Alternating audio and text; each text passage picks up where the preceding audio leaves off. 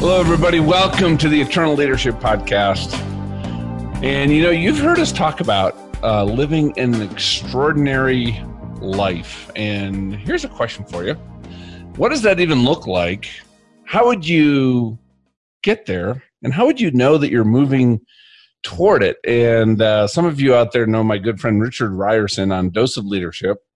And he called me up and he said he just had one of the most amazing interviews with Darren Gold about this exact topic because Darren has just written a book called Master Your Code The Art, Wisdom, and Science of Leading an Extraordinary Life. And we have Darren with us here today. Darren, welcome to the Eternal Leadership Podcast. Thank you, John. It's great to be on here. Really appreciate you having me. Well, I am excited for this topic. I think it's something that's front of mind for so many people everybody out there, just a little background on Darren. Uh, he's a managing partner at the Trium Group. It's one of the world's uh, leading executive coaches and advisory firms. They work with CEOs and some of the largest companies around Roche and Activision and Lululemon. And by the way, my daughter-in-law just bought a pair of Lululemon uh, yesterday and was very excited when she came over to let everybody know, uh, Darren and I love what you talk about. You live you the way that you coach, the way that you work is at that intersection of strategy and human performance. Yeah, um, and I, I think that's uh, I love that where that spot is and where you're coming from. But here's a question for you. I'd like to just turn it over for you a little bit uh, so the audience can get to know you and just uh, love for you to go back as far as you like and just kind of share your journey you know, up to this point? Yeah, I'd be happy to. I uh, I'll start reasonably early because I think it's an important place to start in understanding human beings. I was born in London, England. I was born into a rather um, dysfunctional and some might say kind of unsafe family. My father dropped out of school very early uh, on, literally took to the streets, turned to a life of crime, and I was born into that, and that was sort of my norm. Was your dad Peaky um, Blinders? Yeah, you know, there's some interesting overlaps there. wow. Not quite as violent, thank goodness. But it was definitely a life of I got to do whatever I need to do to make ends meet and provide for my family. And that crossed the line in, in many instances. Mm. Both of my parents spent some intermittent time in jail. I was, uh, you know, had sort of, there was drug and alcohol abuse in my family. I lived with my father. I moved to the uh, Southern California to the U.S. Um, early on and lived with my father uh, in a one-bedroom apartment. And despite all of that, despite all, all of that sort of uncertainty and volatility, I had one constant thing, which was the unconditional and complete love for my father. Mm. And that was um, sort of the antidote to all of the chaos that surrounded me. But given that upbringing, I began to develop a pretty core set of beliefs, one of which was the importance of education and education so that I could achieve a level of security and success so that I didn't have to lead the life that I had been leading. And that when I had the opportunity to raise a family of my own, I could provide them with a very different family. So, quite an unusual childhood, I think. It didn't seem to so to me at the time, but in retrospect, of course, and really shaped for a long time who I was. And it was the coming to terms with who I was really that um, began this long journey that I've been on to ask the question you posed at the beginning, which is like, what does it take to lead a, a truly extraordinary life? And uh, a big part of that question and answer, I had to deal with, you know, who I was and where I came from. Yeah, what were what were some of those times that you know when you knew it was not an extraordinary life that might have shaped that i guess clarity toward what you were moving toward? Yeah I, it does. I had um despite that upbringing um quite a bit of personal and professional success early on and, and a big part of it was we'll talk about identity perhaps. It's one of the yeah. chapters in my book but an identity of i could achieve anything I wanted to. And it was something my, that was the gift my father gave me, which is belief in myself, uh, supreme self confidence that probably wasn't warranted, but nevertheless, it formed who I was. And out of that came quite a bit of, of success. It also came with a lot of blind spots, an almost obsessive drive towards achieving and getting ahead, not in a way that hurt other people, but just sort of was so much on autopilot and I think part of it drove me to have quite a bit of success in my early 30s and mid 30s. And I was a partner at a, a, large investment firm, making more money than I ever thought I, I would, and uh, really thought I was at the height of my professional career. And then I write about this in the book. Um, one day I walked into the office of my CEO and I was summarily fired. And that event was a wait, like you walk in, they're like, "Hey, Darren, how are you? Just got to share something with you. You're done." Yes. Uh, wow, that must have been a sh- absolute shock. What was your first thought when that happened? It was, you know, I, I, if you've ever been in, if any of your listeners have ever been in a situation like that, I was just stunned. I, I really mm-hmm. didn't know mm-hmm. what to think. Uh, my whole um, conception of self came into question, and it was the first pretty real and significant failure in my life. Uh, I was really shook to the core. So that's and, an interesting yeah. point. You're is you're at that point, you know, being a high earner, being uh, the stature of that firm. Were you allowing kind of your entire identity to be kind of shaped by everything external? Very much so. Mm. I think for most people, right, we go through life um, trying to seek validation externally and you know their measures of professional success what people say about you right? All of these things were driving me. And very much um, so when that happened of course uh, you could imagine the kind of dissonance i was experiencing. And it was the catalyst. I think warren bennis the late leadership expert said you know people will have these crucible events in their life mm-hmm. where it forces them to come to terms with who they are and what they want in life and this was that for me. It wasn't sort of like oh automatic i figured it out right? It took some time to unfold but over the course of the next two or three years i began to ask the big questions in life like who am i? What do i want? What drives me? Um, and a, a, a, the invitation to begin what joseph campbell called the kind of the hero's journey of like deeply exploring myself and beginning a path of uh, of self mastery which led to a whole bunch of different things coming together and the kind of like the line of work that I do and the, the, the, book that I've, I've written. Now, these questions, who am I? You know, uh, what do I want? What drives me? They, you know, we hear them all the time, Darren, honestly. And, and, uh, on the surface, it seems like, wow, you know what? I should just sit down and figure that out. Mm. But these questions actually take some work and some intentionality, don't they? They really do. And to do it without any guidance is, is really difficult because what we're doing is we're taking on, in many cases, decades of patterns and ways of thinking and huge areas of unawareness. And I'm glad you asked that question, John, because I think I wrote the book in many respects to offer, humbly speaking, a guidebook for taking those questions on and providing what I call distinctions that give people access to things that they couldn't see before. And I think with the aid of those things, it can become a really enjoyable path and journey. One that never ends, by the way, but certainly one that has you know huge rewards. But yeah, they're they're huge questions. Yeah. yeah. Now the title of the book, Master Your Code, Darren. Where did the just the name of the book come from?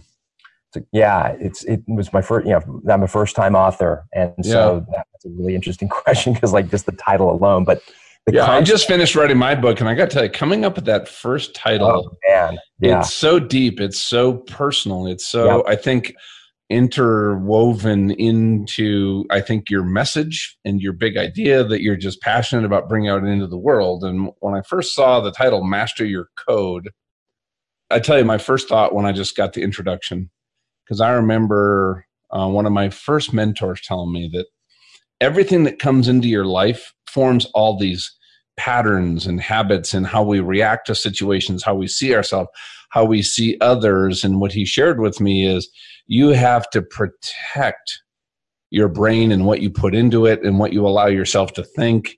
And he was constantly challenging me to just get better in all these little different areas over time and that's what I thought about when I first saw the title. Oh, I'm, uh, I'm, I'm so glad because that's what I wanted it to evoke. And it's not always clear, but I came up with this construct in literally in the writing of the book. It wasn't at the start of the book.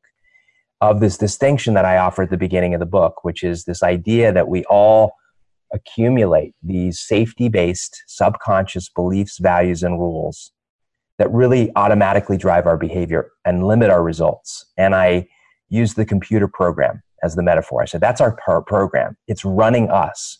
We're not shaping it and running it. And it will protect us and keep us safe, but it'll really limit our results. And I certainly share how that uh, happened in my life.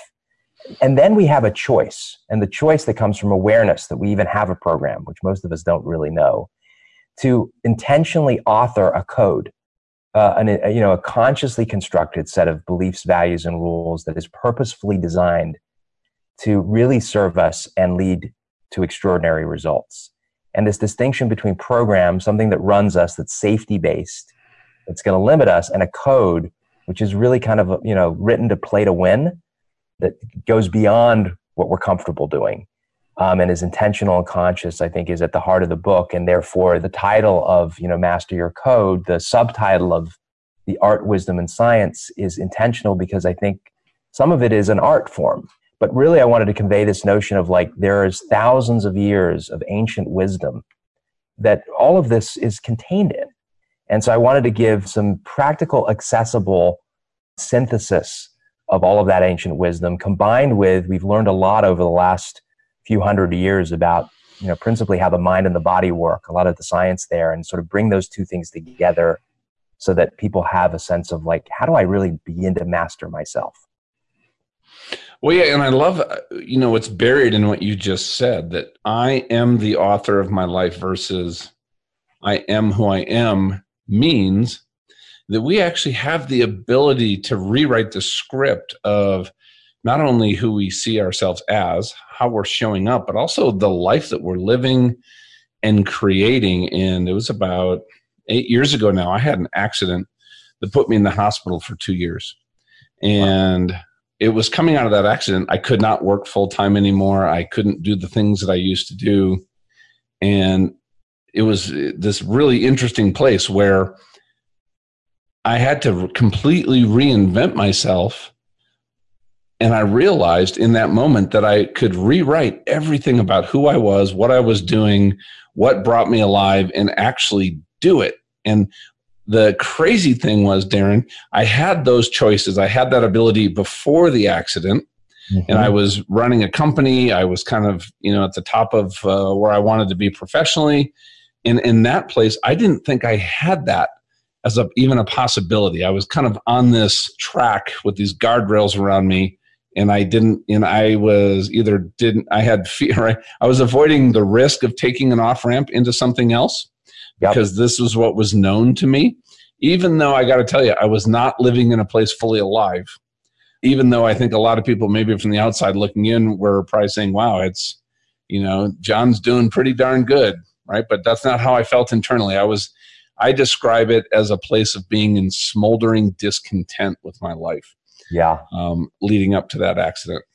Yeah, it's thank you for sharing that. I'm sure you know so many people can relate to that. In you know that incident you shared, that again, that's a crucible event that you know gave you enough pain to really begin to notice and to be aware. I like to say the human superpower is the ability to choose the meaning that we give to our circumstances. We have that ability. Every single part of our program was constructed or made up, oftentimes mm-hmm. to protect us. And if it was made up, we get to reconstruct it. That is such an amazing gift. And uh, when we realize it, which both you and I did, and it took some painful circumstances to realize it, hopefully, I'm trying to avoid having, having people having to have to go through that. What's on the other side of that? And it's not easy work uh, you got to take yourself on in a way that requires a lot of courage and maturity is the ability to construct a life that really leads to the kind of flourishing that that you just alluded to yeah and what does it take to do that kind of walk us through the process like if uh, and i know a lot of it's in your book but let's say that uh, you're a coach i'm a coach also let's say but let's say i was your client you know where would we start how would you dig in and say okay john this is we know where we want to get to is that extraordinary life. Well, you know, what is kind of the path to move toward that? Yeah. So absent something like, you know, really like broken or some you know aspiration that just lights people up right? Because that oftentimes provides the source for this you know the beginning of this kind of journey. I oftentimes will go to a place in their past. I talk about at one point in the book uh, this notion of survival strategy. Mm-hmm. it's interesting it's, it's oftentimes a really good starting place and I, I assert that everyone as a child had some form of trauma. It could be something really serious or just what i call lowercase t trauma which not to diminish it, but you know, it might have been teasing or bullying. And I had an episode like that when I was eight years old, moving from, you know, London to LA with an English accent was not very cool and got teased. And in that moment, I developed a survival strategy. And for me, it was the need to be likable. And I declared at that moment, I didn't know I was doing it, of course, I was eight years old, that I would do everything in my power to be likable. And I got really good at it. And so hmm. everybody has one of these survival strategies that was really designed and served to protect us when we were young. We then carry those survival strategies into our adulthood where we're leading families or leading organizations or certainly leading ourselves. We're living in a complex world and we're taking those kind of childhood strategies and applying them as adults. And they oftentimes really le- reach the limits of their effectiveness. For me, it was I found it incredibly hard. And I was in these positions where I needed to do this to have very direct and honest conversations with people. I diluted the message. I robbed people of feedback. I was pretty awful at it. And I was so likable, ironically, that people had trouble giving me feedback because they didn't, they wanted me to like them and, and be, and, and I was likable. And so it was sort of a mess. And what I often do when I'm working with people is I find what is your primary survival strategy? And there are three types, and we can go into that. And when they begin to see, holy cow, I say in the book, I was almost 40 years old when I woke up and discovered that I was living a life written, run by a program written by a seven year old boy. And when you give people access and insight and awareness into that in their own lives, it's a big aha moment for people where they're like, oh my God, I had no idea. Big part of who I am, how I see the world, how I operate is being run by a set of these beliefs. And i can i had no idea that was the case. And i had no idea i could change them. And if i change them wow like the degrees of freedom i have to act and be effective go way up. And then we're now in a very different conversation. Yeah well that you know it's interesting. So when you say running a program written by a seven year old boy all these things that we kind of develop when we're younger when we're going through you know whatever happens in our childhood it sounds like that forms some of the programs that are now running in our subconscious that we're not even aware of, but they are directing what we do and how we do today, unless we've really taken some time to go back and look at that. Is that what you're saying? Yes, that's what I'm saying. You know, is that we construct all of these rules and beliefs and values throughout childhood into adolescence, and they they form this program, and we don't even know we have a program. So the mm-hmm. very first step is this awareness, this distinction that I'm providing in the book is the first step because you can't change what you can't see. I, I share the story by the late author David Foster Wallace. The two fish are, are swimming along and the older fish swims by and he says, Hey boys, how's the water? And he, he swims by and they look at him and they go, What the hell is water? And that's a great metaphor, I think, for how most of us, myself included for some time, go through life, you know, sort of metaphorically swimming through the waters of our culture and our conditioning and our belief structures, this program that's running us, totally unaware that the way we see the world is not the way the world is. I quote the Talmud in the book and the end of this line that says, we see the world, we do not see the world as it is. We see the world as we are. And that is for me just a profound summation of the human experience. And so, okay, if I see the world as I am, well, I have control over who I am and how, what beliefs I hold. I could see a totally different world with a different set of beliefs. Yeah, I think that, that was the thing that was most transformational to me. I remember I was sitting down with my coach as I was kind of really trying to connect to my real true identity. And I, I remember saying to him, you know, I got to really figure out how I'm wired to figure out what I need to do next. And what he shared with me, Darren, he goes, you know what? Maybe you should ask yourself that differently. Maybe ask yourself how God wired you and what did he wire you for? Hmm. And I got to tell you, for me, that was this seismic shift. Instead of looking in the mirror and this person that I saw, that I knew, right, all these programs and habits and reactions and identities, but what is, what would that look like coming from the best version of myself? And how do I move toward that? And I'm so glad you said that because I think this whole, if I'm flying, I, you know, I'm a pilot, and if I'm flying an airplane and and I want to get to a destination, and I I'm constantly getting blown off course. Right? Uh, if you're in an airplane and you're on autopilot, you're on course less than three percent of the time, believe it or not. Yep. But that autopilot knows true north. It has a reference to make corrections. So think about that. What is that true north in our own lives? It knows where we're going. It has that destination, but it also knows exactly where you're at, right? To be able to make that correction. And I think because you're talking about awareness, I think very few people, every people listening right now, could really actually say, you know, where am I right now? What are my limiting beliefs, my mindset? Do I really have uh, an understanding of my values? What brings me alive? What are my passions? And those are things that are, you know, it takes some time to slow down and connect to those. But when you do, that's when you can really, I think, accelerate some things in your life that are really meaningful but when you were talking about earlier, you know, the three types of survival strategies, what are those three? Yeah, these three are um, number one, a belonging survival strategy. And so a person who has a primary belonging survival strategy will have an obsessive need, like I did, to be liked, to be included, to be accepted, right? That's number one. Number two is they might have a distancing strategy and that's a, this need to be like above it all, above it all, above the fray. You know, the need to be right, the need to be smart, and we all have parts of each of these. I certainly do. And then there's a controlling survival strategy, which is you know the need to be in control, the need to be perfect, the need to get ahead and succeed, the need to win, right? And so there are there finding what your primary survival strategy is is just a great place to start because it will give you some insight into this personality. And by the way, personality comes from the Greek word persona, which is mask. It's not really who you are, it's who you've wound up being. Mm. Again, it's another really, I think, beautiful distinction. And then you can begin to start to uncover this mask and peel it back. So, you know, what you just alluded to was, you know, it's like the Michelangelo quote, you know, I saw the angel in the marble and carved until I set him free. Mm. Part of the premise of the book is we're all extraordinary. We all have extraordinary gifts. We all have extraordinary callings, divine callings. And it's our job to figure out what's masking that, what's getting in the way, what layers of mask, or and I use this other story in the in the book of stucco, um, have we layered on to protect ourselves, which is essentially a survival strategy, but is masking the true glory and true essence of who we are. And our job is to figure out how do we honor those layers but begin to gently peel them away. And that's really this path.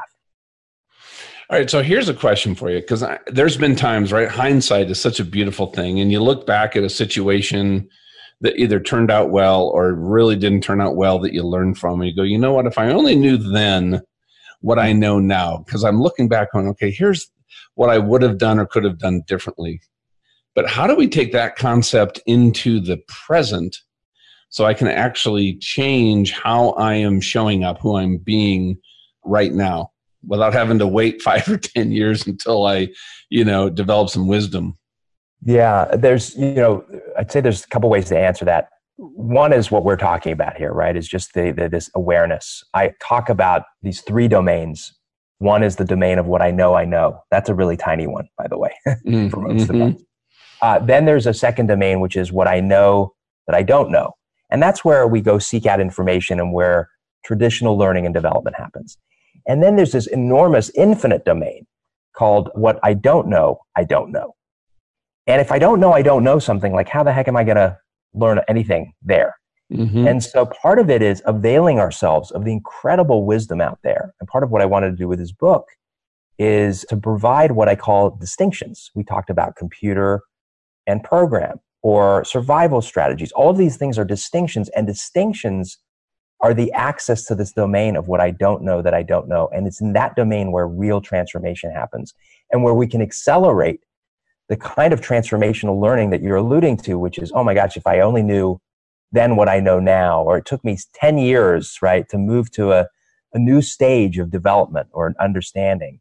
Distinctions, and we get those through reading and learning and availing ourselves of the incredible wisdom out there, allow us to accelerate that path so that we don't have to go you know to wait 10 or 15 years we can move more rapidly along there the, the other thing i'd say is and they are stages of development. They do take time. You know there is something to be said for the journey of you know kind of going through a period where you're a little lost and to not regret that.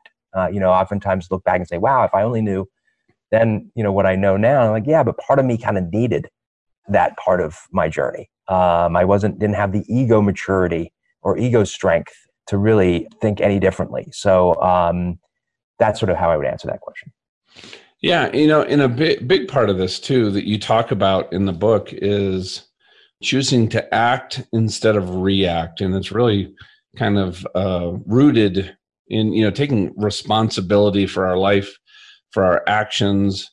How do we start to make that shift, Darren? Because I I know that's something I've personally struggled with. I think a lot of people struggle with that concept of you know what everything in my life is actually I am responsible for this, right?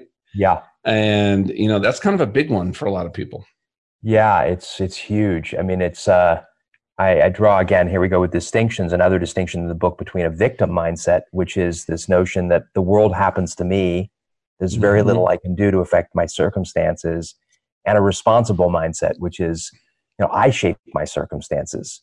Um, there's always something I can do to affect any situation. I go so far as to say I'm 100% responsible. Where people and by the way, the default mindset is the victim mindset. That's where most people come from. Uh, you may not even recognize it or want to admit it, but boy, and it shows up as a um, common desire to blame. You know, blame my circumstances, blame others, and maybe legitimately so. But it's not a very empowering place to be. But it's a place that's very seductive because it allows us to avoid responsibility responsible mindset's much much harder, but the payoffs are huge, the long term payoffs. And so this shift, it may be the most fundamental shift we can make, which is to move from my dominant home being a victim mindset where I'm like blaming others and avoiding responsibility to taking absolute responsibility for my life. Where people trip up is they begin when they try this responsible mindset is they they view that as blaming themselves. And that is not what we're talking about. This is not mm. blaming yourself for something that happened, but it is to say, I get to control how I react to and make meaning of my circumstances. And I have a responsibility to do something about it. it. Doesn't matter whether I was wronged or not. Sitting in that I was wronged place and blaming others may be true. I like to say, I don't care whether the belief is true or not. That's the wrong question to ask. The real question to ask is, which belief better serves me? And the belief that I'm 100% responsible will always better serve you. What would be an example of that? Because I'm just thinking, you know, I know, you know, life has its ups and downs, right? And when things are going well, you know, that this, I guess, responsibility mindset, I think is easier. But if we've just gone through, you know, our business is really having hard times. Uh, uh, yeah. A key employee just left. We just lost a deal. My personal relationships, something just absolutely imploded right? Financially you know having financial problems right? Sometimes you know life throws some things at us and staying out of that victim mindset in those circumstances i know for me has been quite a challenge. It's incredibly hard and i don't want to uh, you know dismiss how challenging it is uh, and i have a lot of compassion for myself and for others uh, when we're in tough circumstances I share an example which wasn't, you know, terribly tough, but it will give you and your listeners a sense of how easy it is to slip into a victim mindset for somebody who practices this and writes about it. I was working with a pretty prominent technology company where the uh, we were coaching the entire team, and um, the CEO all of a sudden, for reasons I won't get into, decided to stop his coaching. And you can imagine the our ability to be effective without the CEO getting coached was really compromised, right? And I remember I went straight unknowingly. Here's how quickly we can slip into being unconscious. into like, I can't believe the CEO would make a decision like this. He's going to totally jeopardize our ability to be effective with this team. What kind of message is that sending uh, his team? We're not going to be as effective. And I'm working with our team of coaches, and of course, I'm polluting their minds with this belief, right? It's a total victim mindset. I couldn't even see it, and that's me. And then literally, I just, I just was like, wait a second. If I were 100% responsible for the success of this engagement, which is a belief I always want to hold, if mm-hmm. I'm holding that belief, what actions appear as, a, as available to take? And literally in that moment, I was like, wait a second, I haven't called the CEO and had a very direct conversation with him about the importance of him staying in coaching and taking a stand, a neutral, you know, and without any energy or uh, recrimination, but like, hey, this is important work. It sends the wrong signal. I want to take a stand for you resuming coaching. I haven't done that, and yet here I am complaining about him. So I was like, well, let me pick up the phone and have that conversation, which I did, and which, by the way, um, got him to resume coaching. Was he guaranteed to resume coaching? No. But until I've done everything in my power out of a belief that I'm 100% responsible, I got to give up the right to blame. It doesn't serve me. It's totally disempowering. And it will happen all the time. Well, yeah, and you bring up such an important point there about dealing with conflict, maybe is the right word, mm-hmm. right? But if I have, uh, if I'm even just working with a coworker and they're doing something that I don't like and it starts to affect maybe my mindset toward them. I roll my eyes when they talk or when they come in. Maybe I gossip about them when they're not there. Don't even realize that I'm doing that. But that is a cancer, both for an organization, but for me internally. Yeah. And what I see, especially, well, I think it's across the different generations. I think the younger generations are even less comfortable what they see as conflict, but it really should be clarification. I, I, should be able to have, you know, focused on building the relationships. Let's say I'm working with you and I can come up to you and Darren's and say, Hey, Darren, you know what? This could just be me, but can I share something with you that's really been bothering me? And, you know, having those communication with people around you is so important, don't you think? Oh, it's critical. And I think, you know, here's a great example of how I see the world, right? So if I see the world as, if I have this conversation, right, I have a choice between either being very direct or being kind. And if I'm really direct, I'll harm the relationship. And if I'm really kind, I won't have the kind of con- clear conversation I want. And there's part of my book where I talk about these false choices we always make. Mm. You know, that those things aren't mutually exclusive. What if I could see those not as an either or, but a both and? I could see that as a natural, healthy tension, what I call a polarity that can be integrated what if I developed the skill set and the maturity and the competence to have conversations where I could be both direct and kind? I was like, oh, okay. And I could build relationship, right, rather than diminish relationship without having to compromise the message. And where I could come from that conversation with where am I 100% responsibility for this breaking down, this relationship? Not because that's necessarily true, but because if I take that stand, it'll show me different aspects of where I've contributed, and I will come into that conversation a lot cleaner.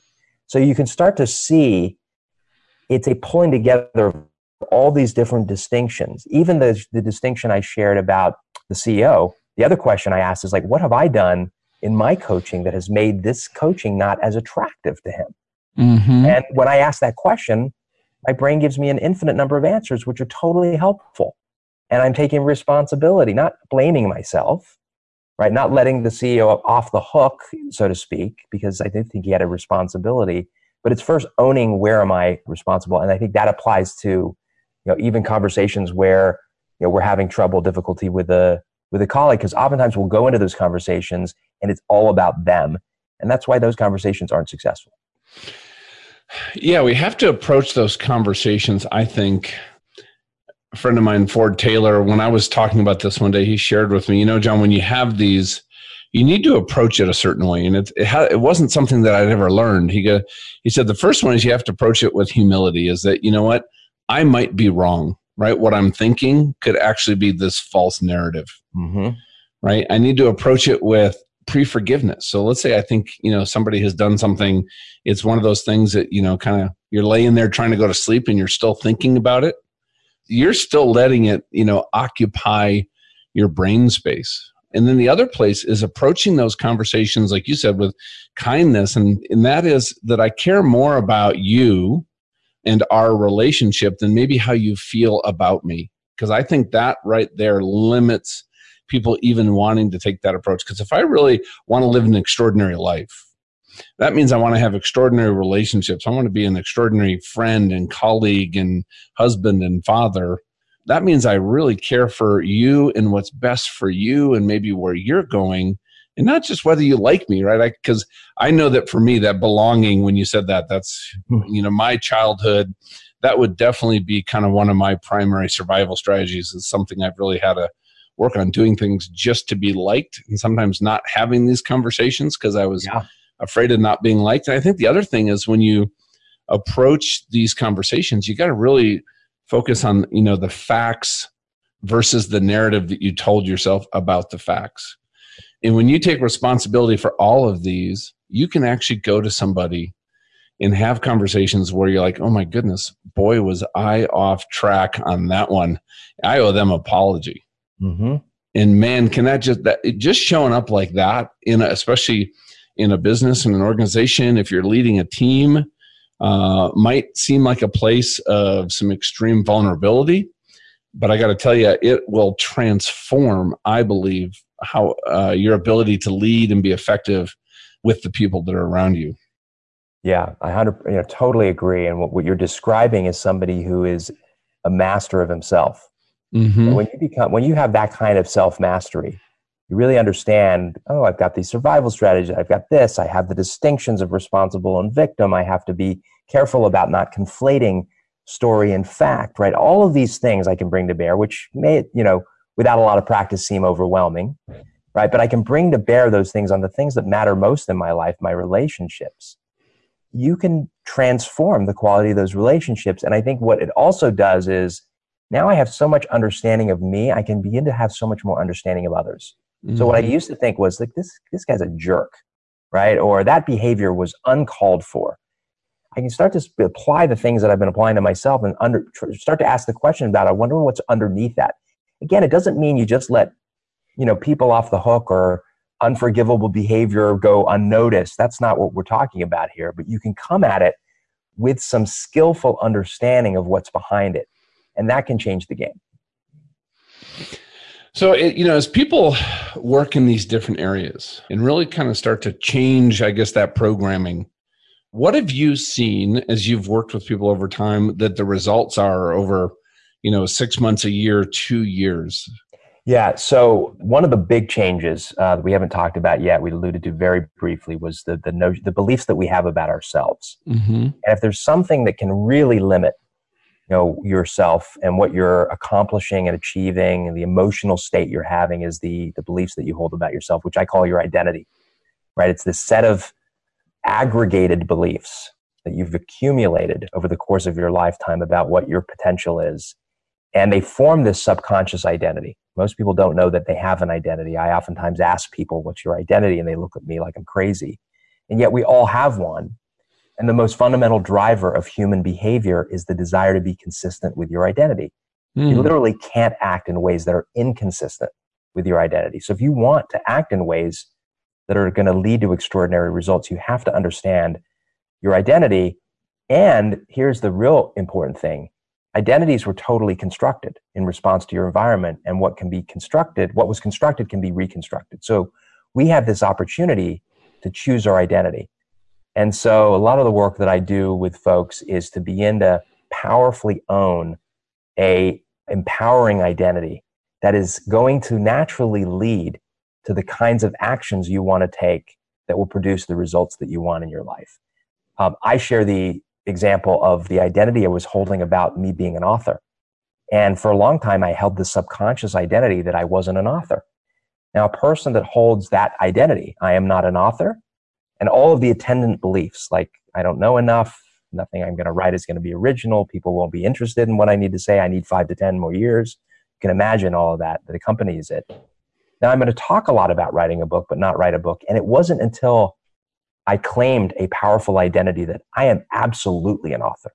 And I believed it with absolute certainty that I was able to write a book, a book naturally flowed out of that identity. And so, what you'll see in somebody that begins this kind of process of self mastery is the undoable, the unthinkable begins to happen because much of what was considered undoable and unthinkable was not undoable and unthinkable. We, given the underlying current psychology, it was.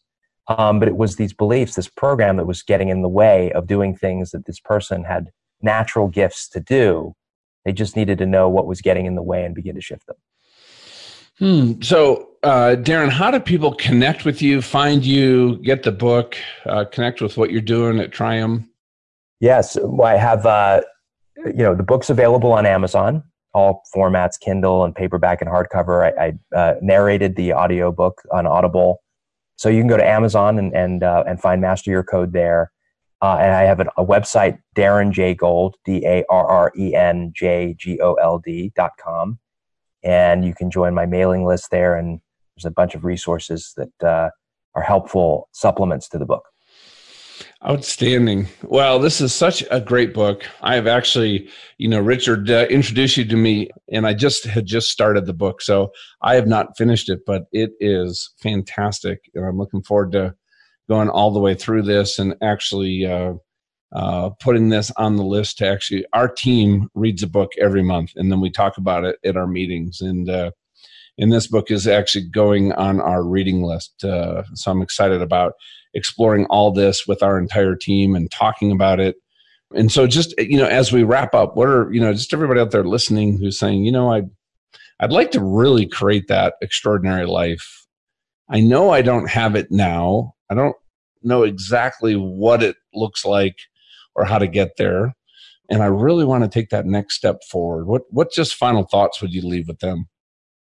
Yeah, I uh, have this one quote that starts the book, which is from the Stoic philosopher Epictetus. It says, "No one is free who is not master of himself." And so, the thing I would want to leave your listeners with is this notion of self mastery.